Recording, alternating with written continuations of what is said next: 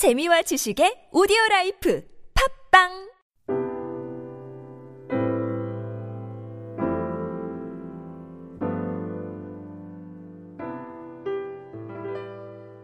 오늘 뭐 말씀은 한 구절 한 구절 뭐다 어, 옳은 말씀이고 또 한 구절 한 구절 말씀대로 살아갈 수만 있다면 얼마나 지혜로운 삶이 되겠습니까?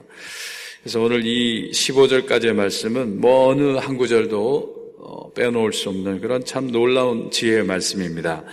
근데 우리가 크게 오늘 15절까지의 말씀을 우리가 나눠본다면 이 하나님의 원칙과 지혜로 사는 사람은 개인의 삶만이 아니라 공동체의 삶도 윤택해지고 풍성해진다. 이렇게 결론적으로 말씀드릴 수 있겠어요. 그래서 하나님의 은혜 말씀대로 살아가는 사람은 개인의 삶 가운데도 강건함과 은혜와 또 사랑이 임하는 걸 볼 수 있고 또 그 사람으로 인한 공동체는 그 사람으로 인해서 공동체 역시도 같은 복을 누릴 수 있다. 이렇게 얘기를 할 수 있겠어요, 결론적으로. 우리 오늘 말씀을 보시면 하나님의 말씀을 따라 사는 사람을 2절에는 겸손한 자라고 얘기를 했고 3절에는 정직한 자라고 얘기를 했고 5절에는 완전한 자 이렇게 얘기를 하고 또 8절에는 의인은이라고 이렇게 얘기할 수 있어요. 그래서 하나님의 말씀대로 살기 위해서 노력하고 기도하고 또 자신을 회개하는 자는 이러한 모습으로 가는 걸 볼 수 있어요. 겸손한 사람이 되고 정직한 자가 되고 의인이 되고 그러므로 해서 공의롭게 공의를 따라 살아가는 사람. 이런 사람은 그 결과가 좋은 걸 볼 수 있어요. 2절에 보면은 이런 겸손한 자에게 지혜가 오는 걸 볼 수가 있고 또 정직한 자는 성실은 자기를 인도하게 되고 그 반대의 사람은 사악한 자의 팩은 자기를 망하게 되고 또 5절에 가서 보면 완전한 자의 공의는 자기의 길을 곧게 한다고 또 정직한 자의 공의는 자기를 건진다고 이렇게 얘기들이 되어 있어요. 그 반대에 있는 사람, 하나님의 말씀이 아니라 자기 중심으로 살아가는 사람은 그 전혀 반대의 길을 가게 되는 걸 볼 수 있습니다. 지혜가 없게 되고 오히려 삶 가운데 자기의 영광이 있는 것 같지만 그 반면에 욕도 오게 되고 교만이 오면 욕도 온다고 이렇게 말씀을 하고 또 사악하는 자기의 악에 잡힌다 하고 또 악한 자는 자기의 악으로 말미암아 넘어진다. 자기 꾀에 자기가 넘어가게 된다는 거예요. 그런가 하면 또 이렇게 의인과 정직한 자가 있는 가운데는 그 주변의 공동체도 동일한 은혜를 누린다고 구절 이하에 보면 얘기를 하고 있는데 구절에 보시면 악인은 입으로 그 이웃을 망하게 하여도 의인은 그의 지식으로 말며 구원을 얻느니라. 또 의인이 형통함 10절에 의인이 형통하면 성읍이 즐거워하고 악인이 패망하면 기뻐 외치느니라. 그 우리 죽음 이후에 우리 삶에 대해서 어떻게 평가하느냐. 이게 자신의 진정한 모습이에요, 사실은. 11절에 보면은 성읍은 정직한 자의 축복으로 인하여 진흥하고 악한 자의 입으로 말미암아 무너지느니라. 성읍은 정직한 자의 축복으로 인하여 진흥하고 악한 자의 입으로 말미암아 무너지느니라. 그러니까 이렇게 우리가 하나님 말씀대로 살아가면 여러분의 가정이 복을 받고 하나님의 말씀대로 살아가면 여러분의 기업터 가운데도 하나님의 축복이 임하며 또 하나님의 말씀대로 살아가면 여러분과 함께하는 사람들이 행복해진다는 겁니다. 그게 하나님의 약속이에요.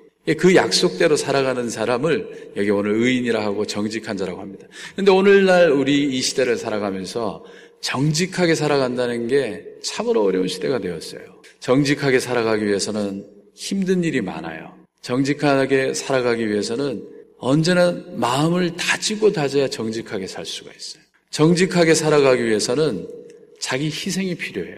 그렇지 않으면 정직하게 살기가 쉽지가 않은 세상입니다. 오히려 우리는 학교와 모든 생활을 통해서 남보다 더 앞서가는 것만 배워요. 앞서는 사람이 훌륭한 사람이 되는 거예요. 우린 교육은 지금 그렇게 받고 있어요. 그래서 어떻게 되었습니까? 우리가 더 잘 살게 되었어요. 그런데 역설적으로 아이러니하게도 더 잘 살게 된 이 시대에 우리는 더 많은 마음의 상처와 정신적인 갈등과 그리고 우울증과 그런 삶들 가운데 우리가 살아가는 걸 볼 수 있어요. 그게 왜 그러냐? 우리가 하나님의 은혜대로 말씀대로 살질 않고 자기 중심과 자기 만족을 위해서만 살아가도록 사회 구조가 그렇게 변해가고 있기 때문에 그렇습니다. 그렇기 때문에 우리는 훨씬 잘 살고 있음에도 불구하고 우리 지금 모든 개인의 삶은 100년 전에 왕들이 누리던 삶보다 더 윤택한 삶이에요, 사실은.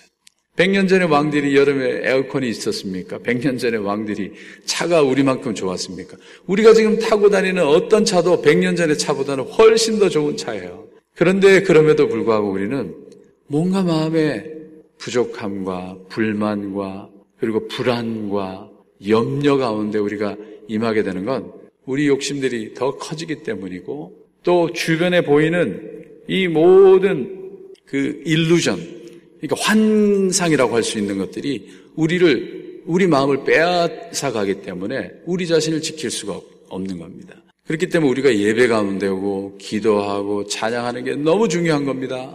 예? 이 예배하고 우리가 기도할 때 정신이 드는 거예요. 정신이 드는 거. 하나님의 말씀을 우리가 깨어나게 되고 우리가 바라보고 있는 것이 얼마나 허상인지를 우리가 깨닫게 되고 우리가 내면으로 들어와서 우리 자신을 성찰하게 되고 하나님의 말씀에 귀 기울임을 해서 우리가 귀가 열리고 영안이 열리고 우리 마음에 있는 욕심들을 버릴 때 그때 우리 가운데 평강이 찾아오는 줄로 믿습니다. 오늘 이 말씀을 다 엮어서 우리가 한 인물을 통해서 이 말씀을 증거해 볼 수 있는데 에스더 우리가 잘 아는 에스더 왕후가 있어요.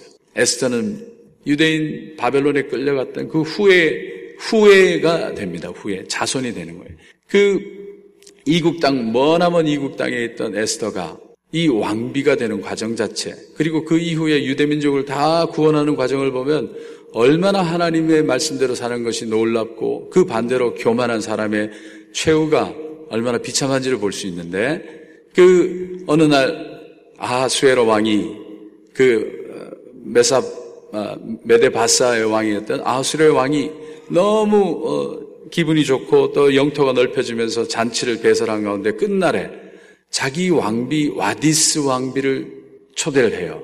와디스 왕비가 와서 모든 사람에게 같이 기쁨을 나누자. 그런데 이 어떻게 된 일인지 와디스 왕비가 거절해요. 왕, 왕의 명령을 거절해요. 그러니 왕이 얼마나 화가 나겠어요. 왕만 화가 나는 게 아니라 왕의 신하들이 다 같이 화가 나가지고 왕비를 폐위하소서. 어, 그리고 폐위해버렸어요. 그 와디스 왕비가 좀 더 겸손한 마음이었다면 그 왕비의 자리에 계속 있었을 거 아닙니까? 근데 왕의 명령을 거역하고서는 폐위되고 그러고서는 나라 전체에 찾아서 새로운 왕비를 찾게 돼요. 그러던 중에 이 유대인의 후손이었던 에스더가 왕비의 후보로 들어가서 거기서 간택을 받게 됩니다. 간택을 받, 받고 그 간택을 도와준 게 자기의 사춘 어, 형제인 모르드게가 모르드게가 그렇게 왕비가 되게끔 에스더를 추천을 해서 왕비가 되어요. 그러던 중에 이 왕비를 추천했던 모르드게가 아유 왕궁 가운데 있다 보니까 영모의 소식을 듣게 되어 가지고 이 에스더에게 얘기를 합니다. 아, 이 영모가 있다. 이 잡아야 된다. 해서 왕이 그 소식을 듣고서는 조사를 해보니 맞아.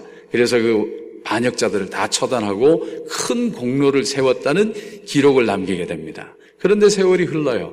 세월이 흐르는 중에 에스더가 어, 에스더가 왕비가 되어서 이렇게 있고 그러나 세월이 흐르는 중에 왕이 이 유대인들과 전혀 반대되는 그 아각 사람이라고 하는 하만 아각 사람 출신 내 하만이라는 사람을 총리로 세우다시피 해서 신하 중에 가장 높은 사람이 되게 합니다. 그러니 왕궁에 있는 모든 사람들은 이 하만이 지나갈 때는 다 머리를 숙이고 무릎을 꿇어야 돼요.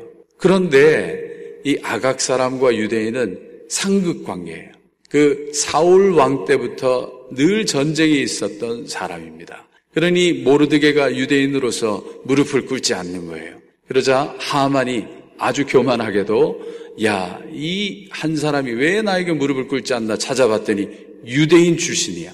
아, 그러면 내가 이 하만, 하만이 이 모르드게만이 아니라 유대인 전체를 내가 아예 이 권력을 가지고 다 멸하여 버리라. 이렇게 마음을 먹고 왕 앞에 나가서 얘기를 합니다. 모든 민족의 말을 듣는데 어느 한 민족만이 왕의 말을 듣지 않습니다. 그래? 그러면 네가 알아서 처단해. 그러고서 왕의 반지를 빼어서 줍니다. 왕의 반지를 빼서 준다는 건 뭐죠? 왕의 권력을 가졌다는 거예요.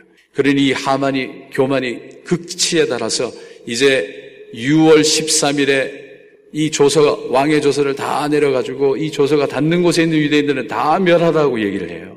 그러니 왕의 조서가 펼쳐지자 그 소식을 들은 모르드게가 얼마나 가슴이 아프고 또 얼마나 이제 어, 온 민족이 다 멸, 멸망하게 된 형편이잖아요.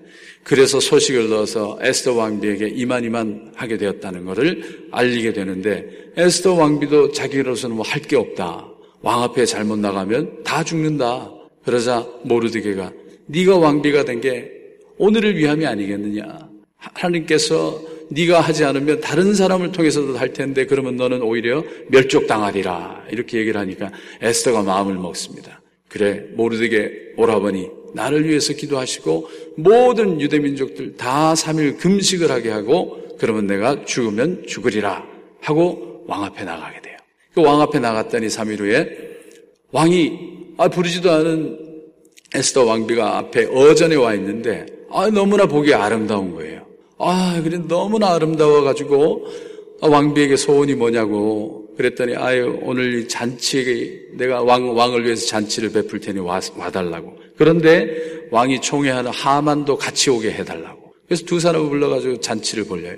잔치를 벌이고 저녁에 잘 먹고 하만이 가다 보니까 이 왕하고 대, 어, 겸상을 했다는 게 얼마나 놀라운 영광입니까? 집에 가서 자랑을 하고, 아, 이제 내가 왕 다음이다. 라고 그렇게 자랑하는 중에, 그런데 퇴근하는데 보니까 이 모르디가 여전히 무릎을 꿇지 않아요. 괘씸해서 집에 가서 아주 고민 고민하는데, 신하가, 아이, 저 모르디게 달아서 내일 아침에 우리가 그냥 죽여버립시다. 그래서 모르디게를 달 수 있는 장대를 높이 하고서는 왕궁 그 밤에 아예 그냥 이 밤에 가서 왕께 청원을 해야 되겠다고 갔고 그런데 가는 중에 이 왕이 그날따라 잠이 오지 않아가지고 옛날 역대 상하를 이렇게 찾아보면서 역대지를 기록을 찾아보는데 보니까 아니 모르드게가 반역에서 반역자들을 처단했던 기록을 보게 된 거예요. 그래서 아 왕의 마음에 이 모르드게가 너무 고마운 거라. 그래서 어떻게 해야 되나 하다가 이 상을 줘야 되겠다 싶어가지고 신하를 찾는데 그게 누구 없느냐 그런 중에 보니까 이 하만이 그 밤에 찾아온 거예요. 그래서 하만을 불러다가 왕에게 총애를 받는 자에게는 어떻게 해야 되겠느냐. 그러니까는 하만이 들어보니까 이거 자기를 상 주려는 것 같아. 아유, 그러면 왕의 복을 입히고 왕의 호를 주어가지고 백성들에게 이 사람을 다 높여서 자랑하게 하소서. 그래?